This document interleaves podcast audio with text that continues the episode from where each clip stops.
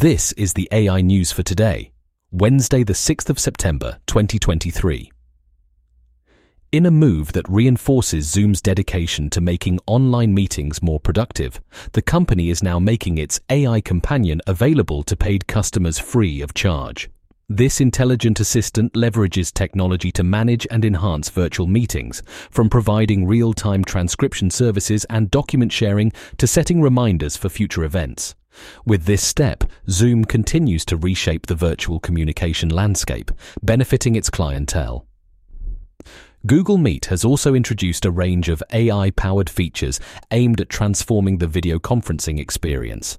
The feature set includes Duet AI, capable of creating a real time summary of meetings or even attending the meeting on behalf of the user, and dynamic layouts for video tiles to improve visual clarity.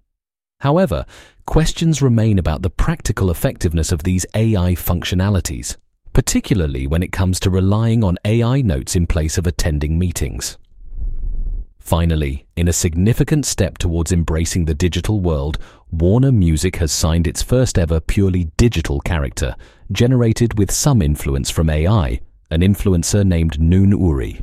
This holographic character currently boasts a massive 403,000 followers on Instagram and is set to release her first musical content under the Warner Music label.